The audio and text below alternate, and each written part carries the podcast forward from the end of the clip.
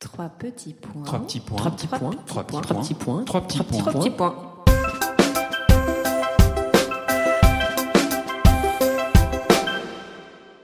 Trois petits points est un podcast dédié à un livre et son auteur. Que vous ne l'ayez pas encore lu ou que vous l'ayez adoré, ce podcast est pour vous, les passionnés de lecture. Bonjour Julie. Bonjour Alix. Et bienvenue à notre invitée Sophie Naoum, qui a écrit un livre bouleversant et utile, Les Derniers aux éditions Alesio. C'est le récit parallèle de la série documentaire du même nom qu'elle a réalisé, des courts-métrages de témoignages d'anciens déportés. Bonjour Sophie. Bonjour Alix. Bonjour, Sophie. Sophie, est-ce que tu peux nous dire combien de personnes tu as interrogées et combien de temps ça t'a pris? Alors, euh, pour l'instant, euh, j'ai rencontré 25 témoins. Donc euh, j'ai rendu visite chez eux à 25 anciens déportés et ça m'a pris beaucoup de temps, euh, beaucoup beaucoup de temps euh, déjà parce qu'il fallait financer les épisodes. Hein, tout simplement, c'est, des épisodes assez chers parce que j'ai voulu vraiment faire de la qualité. Donc je passe une demi-journée minimum avec eux chez eux. Donc même si ce sont des des, montages, enfin des, des épisodes courts à l'arrivée, je tourne beaucoup. Donc je fais des interviews qui durent 4 à 5 heures. Euh, donc, euh, donc déjà il y a ça, ce qui engendre évidemment un très long travail de, montage. Euh, donc il y a à peu près quatre jours de montage par épisode. Donc euh, c'est vraiment de la, de la dentelle quoi. Enfin, je voulais vraiment que chaque épisode soit différent, euh, les, enfin qu'ils soient chacun différents les uns des autres, euh, qu'ils aient leur voilà leur leur âme. Et et donc donc donc j'y passe beaucoup de temps. Et puis et, et voilà, c'est un travail de longue haleine. Enfin là, ça fait trois ans en tout cas que je porte tant bien que mal ce projet. Et pourquoi tu as vu, voulu le mettre par écrit? Dans Alors, un livre j'ai voulu le mettre par écrit euh, pour plein de raisons. Déjà, dès le départ, je voulais que ce soit un projet euh, qui ait plusieurs supports. Donc, il y aura aussi un long métrage. Je fais beaucoup de projections, de conférences, de rencontres avec euh, euh, les lycéens ou enfin ou, ou, ou, ou les adultes. Et le livre, euh, déjà, je voulais que ce soit un, un, un bel objet, un genre de d'album de, famille en fait qui les qui les rassemble tous. Enfin, je les ai déjà rassemblés dans la vie pour pour le film. En fait, on a tourné des séquences où je les ai et je trouvais ça très beau de les voir tous ensemble. Euh, voilà. Et puis surtout, euh, dans chaque épisode, on est vraiment sur la spécificité de cha- et, et le parcours de chacun donc euh, de, de chaque destin. Et en fait, euh, au fur et à mesure des rencontres, je me suis rendu compte qu'il y avait quand même beaucoup de similitudes euh, dans, dans, dans leur vie. On parle beaucoup de, de la vie d'après hein, aussi dans, dans, dans les épisodes et dans le livre. Donc euh, il y a beaucoup de similitudes aussi dans leur euh, dans, dans la partie euh, dans la partie de leur vie qui est après les camps, euh, la manière dont ils se sont reconstruits, dont ils se sont tus pendant des décennies. Enfin, on en reparlera plus en détail, mais il y avait beaucoup et donc je trouvais ça très intéressant de les croiser pour que les témoignages se fassent écho et je trouve qu'il y a, il y a certains points qui prennent beaucoup de, de force euh, de cette manière-là. Aussi, euh, il y a des choses qui sont dans les rushs que j'ai pas montées dans les épisodes et que du coup j'ai réutilisé pour le livre. Enfin, je pense voilà que chaque support apporte euh, quelque chose d'un peu complémentaire, complémentaire. et différent. Oui. Tu peux nous dire comment tu as eu l'idée du titre euh, Les Derniers? Tu le dis dans le livre. euh, Euh, oui, alors euh, bon, je, l'avais un peu en tête à vrai dire, mais euh, il fallait l'assumer quoi. C'est pas évident euh, de. C'est puissant, c'est un mot puissant. Voilà, donc euh, fallait l'assumer. Et en fait, quand j'ai été chez chez Ginette Kolinka et qu'on a bu le café ensemble, euh, c'est elle qui a eu cette phrase, euh, voilà, euh, très belle. Elle m'a dit "Mais vous savez, Sophie, vous avez de la chance avec son rire merveilleux." Enfin, voilà, Ginette qui a toujours le sourire. Euh, et elle m'a dit "Mais vous savez, Sophie, vous avez de la chance. C'est les derniers que vous prenez là." Et donc c'était un peu comme une validation euh, de, de de mon titre. Et je me suis dit bon, je me l'autorise. Alors parfois on me l'a, on me l'a. Il y a quelques personnes que ça a chagriné, mais globalement. euh, Pourquoi? Elie Buzyn me dit que je veux les mettre dans la tombe, alors que je pense que c'est vraiment pas. euh, C'est c'est dingue cette force de vie. voilà. Il me dit oh, arrêtez avec votre titre, vous voulez nous enterrer. Bon, c'est un peu le seul qui, qui m'en veut un peu de ce titre, mais euh, mais bon, voilà, c'est ironique aussi. Alors, dans ton introduction, tu écris moi qui avais le sentiment de passer après tant d'autres pour interroger ces témoins, j'ai été surprise et émue de constater que tous me remerciaient d'avoir bien voulu les écouter. Comme s'ils avaient le sentiment que tous les efforts qu'ils faisaient depuis des années n'avaient pas suffi. Comme si, même s'ils avaient été écoutés, ils gardaient l'impression de ne pas avoir été entendus et encore moins compris. Alors moi, j'ai été très surprise par ton commentaire. Euh, on apprend l'histoire de la Shoah dans les livres d'histoire et pourtant, on a l'impression, en lisant ces témoignages, que de très nombreuses personnes sont encore dans le déni, voire dans l'oubli. Euh, oui, alors il y a énormément de choses qui ont été faites. Hein. Je veux, je veux pas dire que le travail euh, n'a pas été fait. Il y a des euh, milliers de livres, de films. Enfin, euh, Spielberg a thésaurisé des dizaines de milliers de témoignages. Enfin, le, le, travail a été fait. Mais déjà, le travail a été fait essentiellement sur la partie qui concerne la guerre. Euh, et en fait, je me suis rendu compte en les rencontrant que aujourd'hui, s'ils témoignaient, c'était absolument pas pour des raisons uniquement mémorielles. C'est pas le, de, le fameux devoir de mémoire. Et, et d'ailleurs, c'est même pas vraiment euh, parce qu'ils pensent que les gens n'ont pas entendu parler de la Shoah. Euh, c'est parce qu'ils pensent que c'est une histoire ancienne et que les gens ne se sentent pas concernés. Et c'est en ça qu'ils ont l'impression de ne pas être compris. C'est-à-dire que en fait, leur témoignage, c'est un témoignage qui, qui, qu'ils font euh, pour le présent et pour l'avenir. C'est-à-dire c'est un message d'alerte. Euh, ils considèrent que là où, les enjeux n'ont pas été compris, c'est que les mécanismes qui ont mené à ça sont toujours à l'œuvre, sont toujours là, et sans qu'on s'en rende compte même en fait. Euh, donc eux se battent vraiment euh, c'est un peu désuet de dire ça, mais je veux dire contre la haine, contre la violence, pour tout le monde, pour l'avenir. Et, et, ils ont l'impression, justement, quand on rejette ça du côté du passé ou du côté d'une histoire de juifs, que ce n'est pas compris. Euh, c'est vraiment des gens qui sont dans un message combattant, universaliste, euh, républicain, enfin, euh, voilà. Et, et, et, et c'est pas juste pour qu'on se souvienne des 6 millions de morts. Évidemment qu'il y a ça, d'autant qu'il y a leur famille dedans et plein de gens qui connaissaient, donc ils veulent qu'on s'en souvienne. Et ils ont fait cette promesse dans les camps euh, aux gens de, de témoigner s'ils s'en sortaient. Euh, D'ailleurs, ils ont beaucoup beaucoup culpabilisé pour la plupart de ne pas le faire pendant si longtemps parce que parce qu'ils avaient dit qu'ils le feraient. Euh, donc ils le font pour ça, mais ils, sont vraiment aussi, malgré leur grand âge, tournés vers l'avenir. Et, et, et, le déni de réalité, en effet, euh, il, existe. C'est-à-dire qu'on a l'impression quand on parle qu'on aurait fait mieux, qu'on est dans une humanité post-Shoah qui a compris des trucs, qu'on aurait tous été résistants. c'est aussi un peu ce qu'on nous a vendu après la guerre. Hein. le déni de réalité, il est aussi beaucoup sur, bon, en tout cas pour ce qui est de la France, le fait qu'on ait été dans un déni de réalité totale après la guerre. C'est-à-dire que quand eux sont rentrés, des camps, les quelques-uns qui sont rentrés. Euh, ils sont arrivés dans un pays qui voulait vivre, euh, qui prenait la réconciliation nationale. Dans, dans le, et, et donc, et donc pour ce faire, euh, euh, on a laissé les gens en place. C'est-à-dire que Sarah Montard, elle est retombée sur les flics français qui l'avaient arrêtée. Ils avaient eu la, et ils avaient eu des, des médailles. C'est fou. Donc il y a eu dès leur retour, ils ont eu l'impression de revenir comme un cheveu sur la soupe. On, on oublie cette histoire-là complètement. La France a jamais regardé en face cette partie de l'histoire, euh, qui est qu'ils les ont pas aidés. Ils en voulaient pas. Enfin, euh, les, les, les, déportés, euh, euh, quand ils sont rentrés entre guillemets, ils ne sont pas rentrés chez eux. Ils avaient plus de maison, ils avaient plus de foyer, ils avaient plus de famille. les gens qui les avaient dénoncés étaient dans leur appart, hein, d'ailleurs. Mais oui, enfin, c'est-à-dire qu'on a l'impression que c'est voilà, c'est la libération, tout va bien, ils rentrent chez eux et presque il y a un bain moussant qui les attend. Mais enfin, le drame continue dans leur vie. Il y en a qui sont devenus clochards. Euh, Esther Senot, elle a survécu à miraculeusement à deux hivers à Auschwitz. Elle rentre à Paris, elle n'a rien, elle n'a aucune solution, elle fait une tentative de suicide au bout de quelques mois, ne trouvant pas de solution. Donc, ils sont sortis du Lutetia avec un ticket de métro. Il a fallu construire une vie à partir de ça, et ils l'ont fait. Et, alors déjà ça, moi c'est la raison pour laquelle je me suis obstinée à faire ce projet et pour laquelle il me il, il me bouleverse, c'est que ce sont des gens qui sont des victimes absolues et qui se présentent pas du tout de manière victimaire, qui ont été de l'avant, qui ont reconstruit, qui se sont euh, donné du mal, qui ont été élégants, courageux, sans violence et qui l'ont fait. Donc ça c'est héroïque. L'héroïsme, c'est pas de survivre à Auschwitz. Survivre à Auschwitz, c'est un miracle. C'est 2% de survie ils ont eu une succession de toutes petites chances dans leur malheur qui les a permis de sortir. Mais c'est rarissime. Il y, y a, pas, voilà, c'est des miraculés. Mais par contre, ce qu'ils ont fait après, ça mérite d'être salué.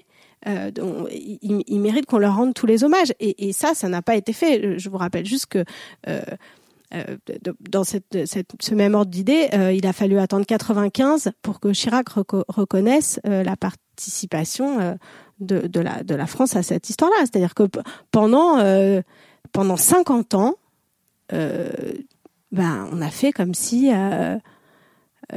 comme si tout s'était bien passé en France. Enfin, voilà. Donc, donc oui, pour, revenir à votre question, ils n'ont pas ils, ont pas été compris. Euh, je pense qu'on n'a pas on n'a pas vraiment compris ce qu'ils avaient traversé après en tout cas et euh, et on comprend pas très bien le sens de leur témoignage aussi. Et aujourd'hui euh, euh ce sont alors c'est un mot à la, mode que j'aime pas mais ce sont des lanceurs d'alerte euh, en fait les derniers.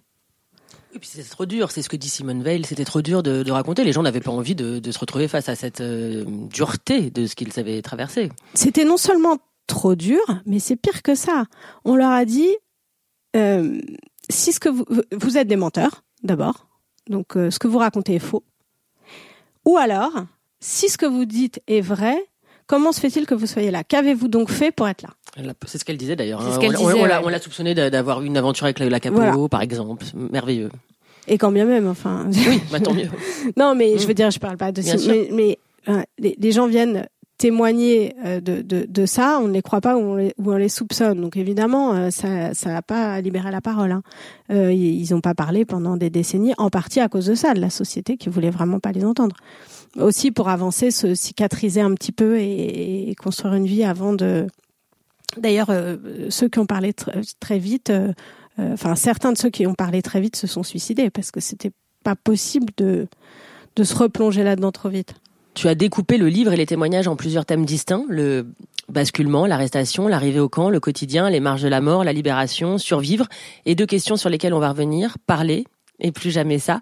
Comment t'es venue l'idée de ce découpage justement? Est-ce que c'est ça s'est imposé à toi? Alors oui, c'est-à-dire que moi tout ce que je fais c'est assez euh, intuitif en fait euh, et artisanal. Donc euh, j'ai j'ai commencé à voilà à, vraiment retranscrire les passages qui me semblaient les plus forts, les plus intéressants, les plus emblématiques ce qui est, ce qui est formidable dans, dans, dans ce projet, enfin qui est, qui est, très difficile à mener, à porter, parce que c'est un projet totalement indépendant. Hein, euh, voilà, personne m'a demandé de le faire et au contraire même. Mais mais ce qui est génial, c'est que du coup, je me suis offert une liberté totale et euh, je me suis fait confiance. Oui, parce qu'on ne l'a pas dit, mais tu, tu l'as fait euh, sans avoir un diffuseur au départ. Tu étais journaliste, tu faisais des documentaires et, et, ce projet-là, tu l'as porté toute seule, sans financement au départ. Vraiment, c'était oui, un sans projet rien. personnel. Enfin, alors, je, je suis pas journaliste.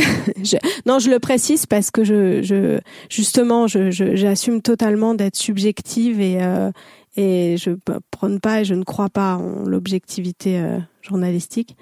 Euh, donc, donc j'étais réalisatrice réalisatrice de documentaires depuis euh, toujours. Enfin, ça a toujours été mon métier et j'y trouvais pas totalement mon compte. Et au bout d'un moment, je me suis dit bon ben voilà, moi aussi, il faut que je m'applique euh, euh, ce que je, ce à quoi je, je crois vraiment, c'est-à-dire que, que, que voilà que, que, tout est possible et qu'on peut faire des choses. Et, et donc j'avais j'avais envie de faire ça et je l'ai fait. Et, et ça, je suis bon voilà. Au bout de trois ans, je peux dire que je suis contente de, de d'en être arrivé là en tout cas. C'était pas du tout euh, c'était pas du tout gagné. Euh, ça l'est toujours pas mais enfin bon voilà. Il y a 25 épisodes il y a un livre c'est déjà pas mal. Euh, mais euh, et le découpage, du coup. Mais du coup, le découpage, voilà, oui, c'est ça. Je, je, bah, j'ai, j'ai vraiment, euh, c'est comme le montage, quoi. C'est, c'est, c'est en, enfin, le montage, c'est en entonnoir. On passe en plusieurs reprises et puis on est très sélectif et puis on garde vraiment ce qu'on, ce, qui fonctionne et ce qu'on aime et ce que voilà. Et, euh, et le découpage, bah, j'ai, j'ai juste vu que, euh, qu'effectivement, euh, sur certains thèmes, il y avait plein de choses que j'avais plein de choses euh, euh, que je trouvais très belles et très fortes et très emblématiques. Et donc je me suis dit ça fait un thème hein. enfin en gros euh, voilà. C'est un peu un peu dans ce sens-là que ça c'est c'est pas c'est pas très glamour mais dans ton livre il y a une vraie réflexion sur ce que ce qu'est l'humanité. Le récit des souffrances et de la vie dans les camps est parfois insoutenable comme dans d'autres livres mais dans le tien c'est c'est parfois très dur à lire. Par exemple, quand un SS prend un nouveau-né et s'amuse à faire du tir au pigeon avec, c'est c'est difficile même de le voir écrit euh, noir sur blanc. Et, et, pourtant, à un moment, l'un des derniers survivants que tu as interrogé dit que ce n'est pas une autre humanité que la nôtre. Euh, Qu'est-ce que ça t'inspire cette euh, cette phrase-là? Ah bah c'est. Euh, tu te sens de la même humanité? Comment on peut se sentir de la même humanité que ces gens-là? C'est difficile. Ah non, mais enfin oui, euh, c'est l'humanité. La Shoah, c'est un paradigme. C'est le paradigme de ce dont l'humanité est capable de pire. Euh, après, euh, ça a aussi été vecteur de, de, ce que l'humanité a de, a de meilleur. Mais je veux dire, penser qu'on est d'une autre humanité et faire des films où, où les SS, ou les nazis, ou les collaborateurs sont tous des fous, c'est trop facile. Euh, ce, ce, alors je, je, je dis pas que celui qui faisait du tir au pigeon avec avec un bébé c'est c'est nous tous, mais euh, il y avait une déportée qui disait alors pas dans mon livre mais qui disait il faut chercher le nazi en soi, il faut être attentif au nazi en soi. Ça c'est dur. Je pense que c'est aussi pour ça qu'après la guerre ça a été très difficile pour les gens de oui bien sûr. d'entendre ça. Mais le, le, le, le, déni de réalité globalement je pense que voilà il, il, il, vient de là, c'est-à-dire qu'on n'a pas vraiment envie de se demander ce qu'on aurait fait. Et puis on ne sait pas ce qu'on aurait fait. Et puis pour sauver ses enfants, on ne sait pas de quoi on aurait été capable. Enfin, je ne dis pas que celui qui a fait du tir au pigeon l'a fait, pour ça. Hein. Mais je veux dire, il faut être capable d'être réaliste sur ce dont est capable l'homme, sans le renvoyer systématiquement du côté de la folie. Euh, il y a des gens. Les terroristes aussi, c'est, ils sont des hommes. Mais évidemment. C'est l'humanité, et c'est ça qui est difficile. On, croit toujours, oui, il y a les bons et les méchants. Non, il y a, il y a des nuances. Euh. Exactement. Il y a du gris. Donc, je dis pas que celui qui fait du mm. tir au pigeon avait pas un problème euh, psychiatrique, peut-être, mais en tout cas, il servait une idéologie. Donc l'un n'empêche pas l'autre. Puis il y a le pianiste aussi, par exemple. Oui. Il y a aussi des, des nazis qui ont aidé. Enfin voilà. Et en fait, bien sûr, mais c'est très important de glorifier d'ailleurs et de, de, récompenser les justes. Euh, c'est pas anecdotique tout ça. C'est important de comment dire, de, de valoriser ces valeurs-là. C'est-à-dire de, de, de féliciter. Voilà. Je, je, on ne sait pas ce qu'on aurait fait nous, mais en tout cas, tout n'est pas égal tout n'est pas égal et tout ne se renvoie pas dos à dos. Donc oui, c'est la même humanité. Euh, la, voisine euh, qui a dénoncé euh, la, famille de Julia, c'est la même humanité que nous. Ça, fait partie de l'être humain et, je, pense qu'il faut être lucide là-dessus, en tout cas. Moi, j'ai été très marquée par le commentaire d'Elie Buzyn, à qui des soldats américains avaient tendu une arme à la libération pour tirer sur ses tortionnaires, et il a refusé. Incroyable. À aucun moment, d'ailleurs, l'un des survivants évoque une vengeance, une, réparation c'est ça qui est le plus troublant. Moi, je dois dire que c'est ce, passage qui, tout d'un coup, je, je jamais lu ça, et je dois dire que ça m'a bouleversé. Voilà, ils refusent. Non, je vais pas leur tirer dessus. C'est magnifique, non? Ah bah c'est c'est extraordinaire. Alors lui m'a dit que personne ne, l'avait fait en fait, qu'ils avaient proposé. À, alors euh, donc Elie Buzyn, il était à, à il faisait partie des 900 euh, mineurs rescapés, euh, quelques 900 mineurs rescapés de Buchenwald qui venaient de toute l'Europe, qui se sont retrouvés là et, et dont personne ne voulait faut quand même savoir que c'est des jeunes dont personne ne voulait. Alors euh, la France a finalement accepté d'en accueillir la moitié, mais au prix de tractations euh, terribles. Et il a fallu que, le, que les institutions juives prennent en charge ces 400 mineurs pour que la France les accepte. Euh, pour vous donner le, le niveau. donc voilà. Et malgré tout ça, ces gens ont euh, justement refusé euh, la violence, la vengeance, euh, parce que pour eux c'était leur manière de montrer qu'ils étaient différents. ils avaient voulu les, rendre totalement bestiaux et, inhumains, et, pour eux c'était leur manière de, prouver qu'ils avaient qu'ils avaient échoué. Donc c'est très beau. Donc évidemment que, que comment dire, tout ça fait partie de l'humanité. Après il y a des actions plus ou moins je, je renvoie évidemment pas dos à dos tous les comportements, mais je veux dire tout ça est inclus dans l'être humain. Euh, et c'est pas euh, et, c'est important de, de, voilà, de, de, de, le rappeler. De, aucun d'entre eux n'a n'a commis de, de crime après ça, alors que on aurait peut-être pu y trouver des justifications. Non, mais il n'y a pas eu de vengeance de, il y a pas eu d'expédition punitive sur et d'ailleurs, quand il rentre, il refuse de parler, de raconter. On le disait tout à l'heure. Euh, Victor, par exemple, n'a rien dit pendant 40 ans. Euh, pourquoi euh, euh, Pourquoi Comment on peut expliquer ce silence? Bah, c'est c'est ce qu'on ce dont ce dont on parlait un peu avant. C'est alors déjà euh, certains sont arrivés spontanément, se sont mis à dire. ben voilà, j'étais là, il s'est passé ça et personne ne les a cru. Ou euh, où, où, où, les gens ont eu la réaction de les faire taire, de leur dire oh ça suffit, ça y est la guerre est finie. Ils ont même pas parlé à leurs enfants. Alors les enfants ils ont donc moi ce que j'ai interrogé forcément, c'est une catégorie un peu particulière. Euh, ils sont particulièrement, euh, ceux que j'ai interrogés, en tout cas résilients. Quoi, ils ont réussi à construire une vie après, à, à construire des familles, à avoir des enfants. Mais euh, ils étaient jeunes. Euh, c'était des jeunes. Forcément, c'est les derniers. Donc c'est ceux qui étaient les plus jeunes. Euh, donc ils n'ont pas perdu femme et enfant à l'époque. ce que je veux dire, c'est que donc en sortant, ils n'avaient pas d'enfants. Ils avaient quand même encore la vie devant eux en termes d'âge, ce qui a probablement euh, aidé. Euh, enfin, voilà. Donc, euh, ils n'ont pas parlé parce qu'on a, les a pas questionnés, on n'a pas voulu les entendre. Et puis, et puis alors moi, il y a une autre, autre image qu'utilise Elie Buzyn qui est que je trouve extraordinaire, c'est qu'il dit je me suis mis des œillères comme un cheval pour avancer, pour pouvoir me donner la possibilité d'avancer dans la vie. Et parce que si je regardais derrière ou si je regardais même un tout petit peu sur le côté, je voyais le précipice dans lequel étaient engloutis tous les miens et des millions d'autres et je sentais un danger de suicide réel. C'est-à-dire que ce précipice allait me happer. Donc j'ai mis des œillères et j'ai regardé qu'en avant. Et je crois que leur silence, enfin je crois, de ce qu'ils m'ont dit, vient aussi beaucoup de là, c'est-à-dire d'une impossibilité à regarder cette douleur trop tôt sinon c'était la mort.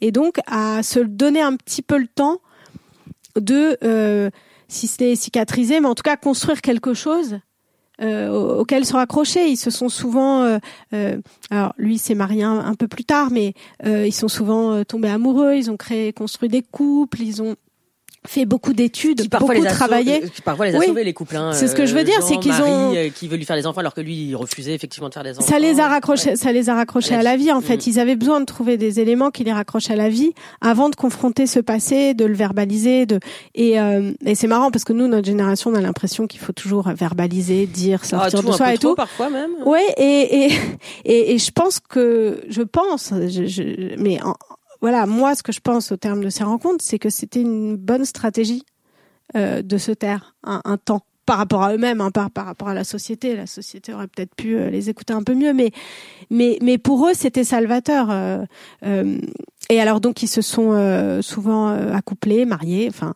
Et, et les enfants, ça a été une vraie question. déjà de les faire.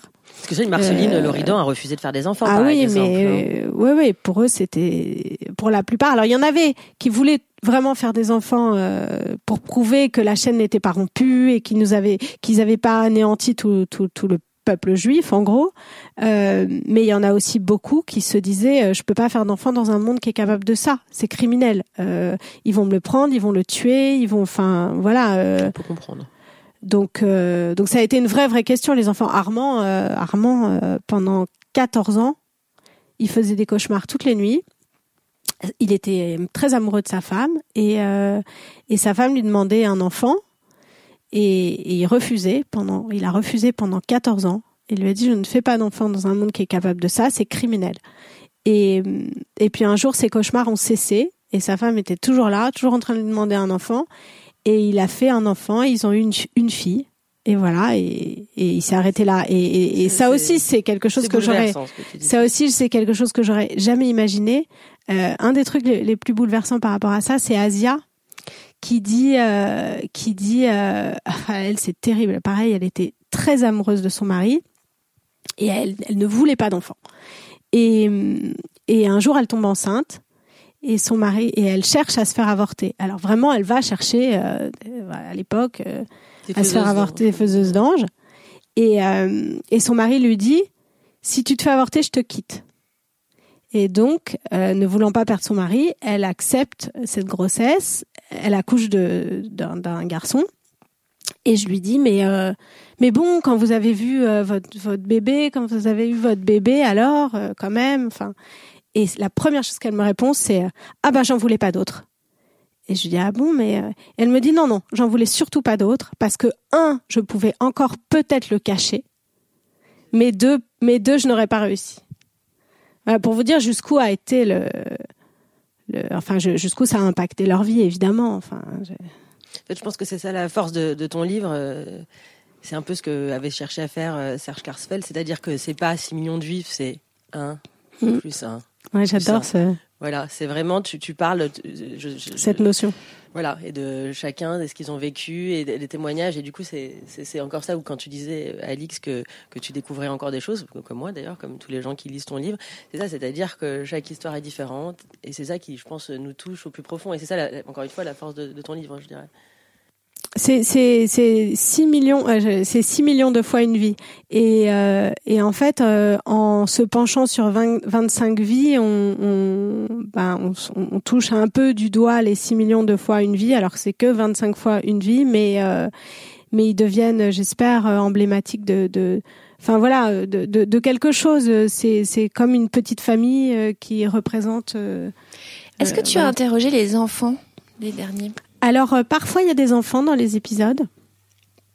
Euh, je, je, je me suis vraiment concentrée sur les, les, les rescapés des camps. J'ai, j'ai pas non plus vraiment, enfin j'ai pas filmé d'enfants, d'enfants cachés non plus, alors que j'aimerais aussi bien le faire. Hein. Il y a beaucoup de choses à en dire les enfants cachés, à certains égards, c'est presque pire parce qu'ils se sont retrouvés enfants tout seuls, certains, après la guerre. Ça, c'est encore autre chose. Mais je raconte, j'ai un monsieur l'autre fois qui me racontait qu'il s'était retrouvé avec son frère. Ils avaient 10 et 9 ans et ils se sont retrouvés dans l'appartement familial tout seuls. Et il a fallu grandir. Donc ça, c'est encore d'autres, mais c'est intéressant, c'est très intéressant aussi les enfants cachés. Mais les enfants des derniers, euh, oui, j'en ai rencontré plein. Euh, ce, qui est, vraiment génial dans, dans ce projet, enfin pour moi, c'est que, euh, donc comme je vous disais, j'ai mis très longtemps à le faire, donc j'ai vraiment avancé en marchant. Et en fait, j'avais besoin d'être validée par eux. C'est-à-dire que moi, j'y vais d'une manière assez, euh, euh, enfin, plus informelle. Je, je, je, leur parle de manière beaucoup moins solennelle que les gens ne, le font habituellement. Enfin, il y a quelque chose de, voilà, de, de, de plus détendu, d'un peu décomplexé, où on rigole aussi. Enfin, il n'y a pas la, le côté très solennel que peuvent avoir la plupart des, des, des choses qui sont faites sur la Shoah. Et du coup, j'avais besoin euh, que ce soit validé quoi un peu. Et euh, et comme c'est un projet qui est sur les réseaux sociaux c'est avant tout un projet voilà qui est diffusé sur YouTube sur Facebook sur tout ça ça a agrégé une communauté euh, autour du projet où finalement j'ai reçu plein de messages d'enfants et de petits enfants alors de ceux que j'avais déjà rencontrés de nouveaux de plein de gens qui me disait euh, voilà j'adore votre, votre, votre démarche la manière dont vous les abordez. Est-ce que vous voulez venir interroger mon grand-père ma, grand-mère ma mère? Enfin voilà.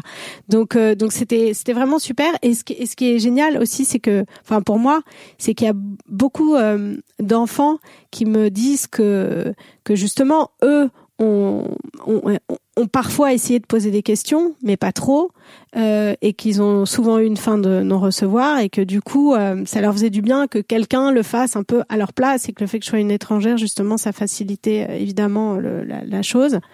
Mais du coup, eux, est-ce qu'ils se sentent une responsabilité de poursuivre le oui, le mais témoignage? oui, bien sûr, mais ils ont aussi du, du, du mal à le faire parce que souvent ils leur ont pas parlé et puis souvent les enfants sont quand même très traumatisés par ça. Hein. Enfin, il y a des enfants, euh, il y a beaucoup d'enfants qui arrivent même pas à en, à en, parler encore aujourd'hui. On parle de gens qui ont 50, 60 ans.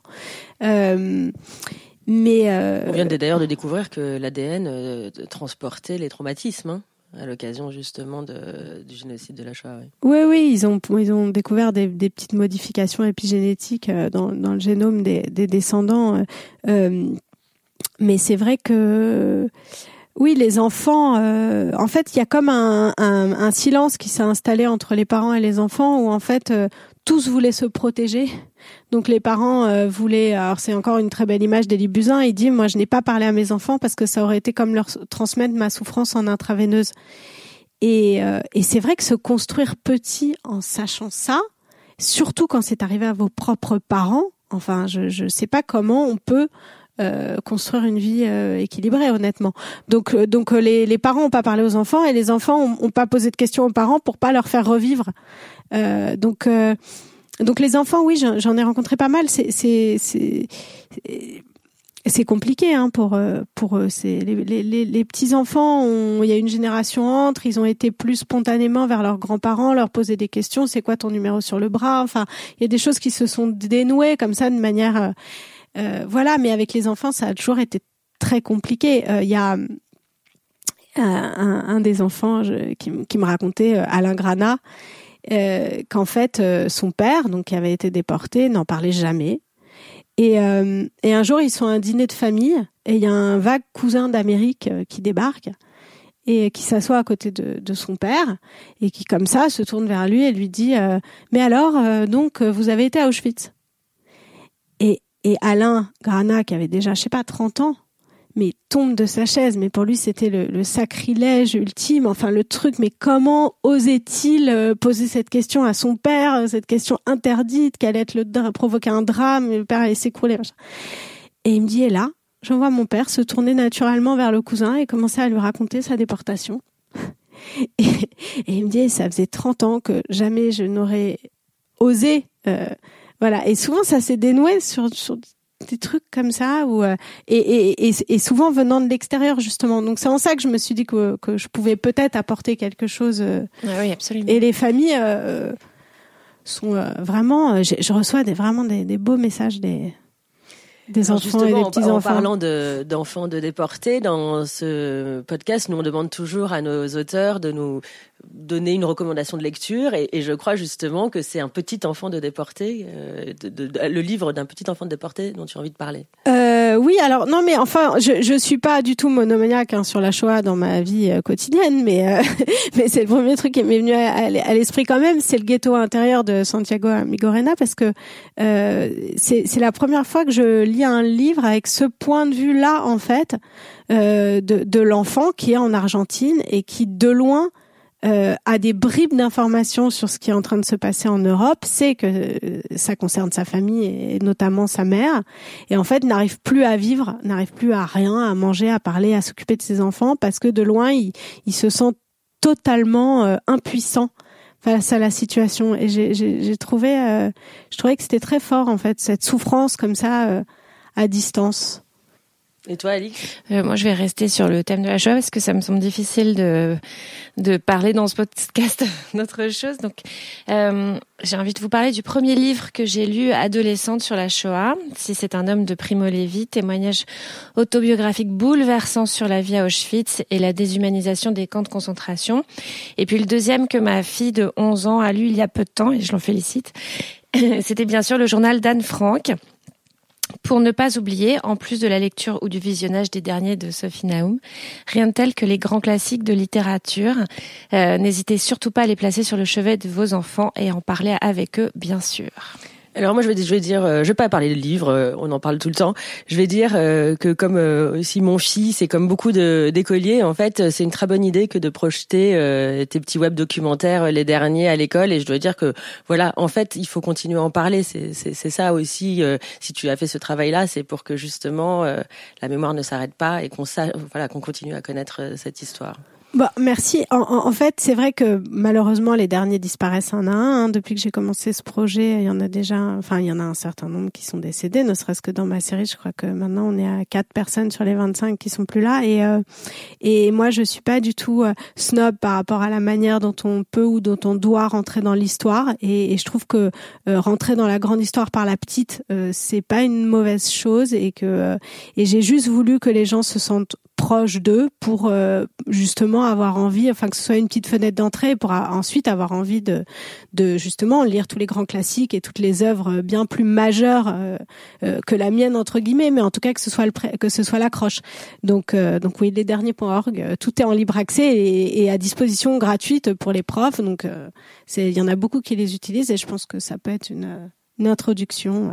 Et justement, on peut peut-être euh, se, se, quitter avec cette euh, phrase d'Élie Buzyn qui t'a dit cette phrase très forte euh, Vous allez devenir le témoin du témoin que je suis. C'est une lourde responsabilité. Qu'est-ce que tu as ressenti quand il t'a dit ça? Alors, je pense qu'il le dit euh, souvent. non, mais je veux dire que c'est c'est non mais je, l'ai évidemment pris pour moi au moment où il me l'a dit, mais c'est vrai que c'est un passage de, de, relais que je pense qu'il qui, fait à pas mal de, de, de gens qu'il rencontre. Mais euh, je je sais pas trop où ça va me mener tout ça, pour être tout à fait honnête. C'est-à-dire que je je sais je sais pas trop si je vais si je vais pouvoir lâcher et, et faire autre chose en fait. Euh, je, je je sais pas où bien où je, où je vais ensuite. Euh, et puis vraiment, en fait, plus on se, plus on s'investit là-dedans, plus on se penche sur cette histoire, plus on se rend compte justement, pour revenir à ce qu'on disait tout à l'heure, que toute l'humanité est contenue là-dedans. Il y a tout en fait. La Shoah, c'est pas de l'histoire, c'est de la psychologie, c'est de la sociologie, c'est de la philosophie. C'est on, on, peut tout y trouver. Alors il s'agit pas de, vivre sa vie que que, que voilà que, que, que dans la Shoah, mais je veux dire c'est euh, il y a toute l'espèce humaine là-dedans. Donc euh, donc je pense que ça peut remplir une vie. Euh, et puis et puis et puis il y a encore beaucoup de travail à faire par rapport à ça et avec ça. Merci beaucoup, Sophie. Oui, merci, à vous.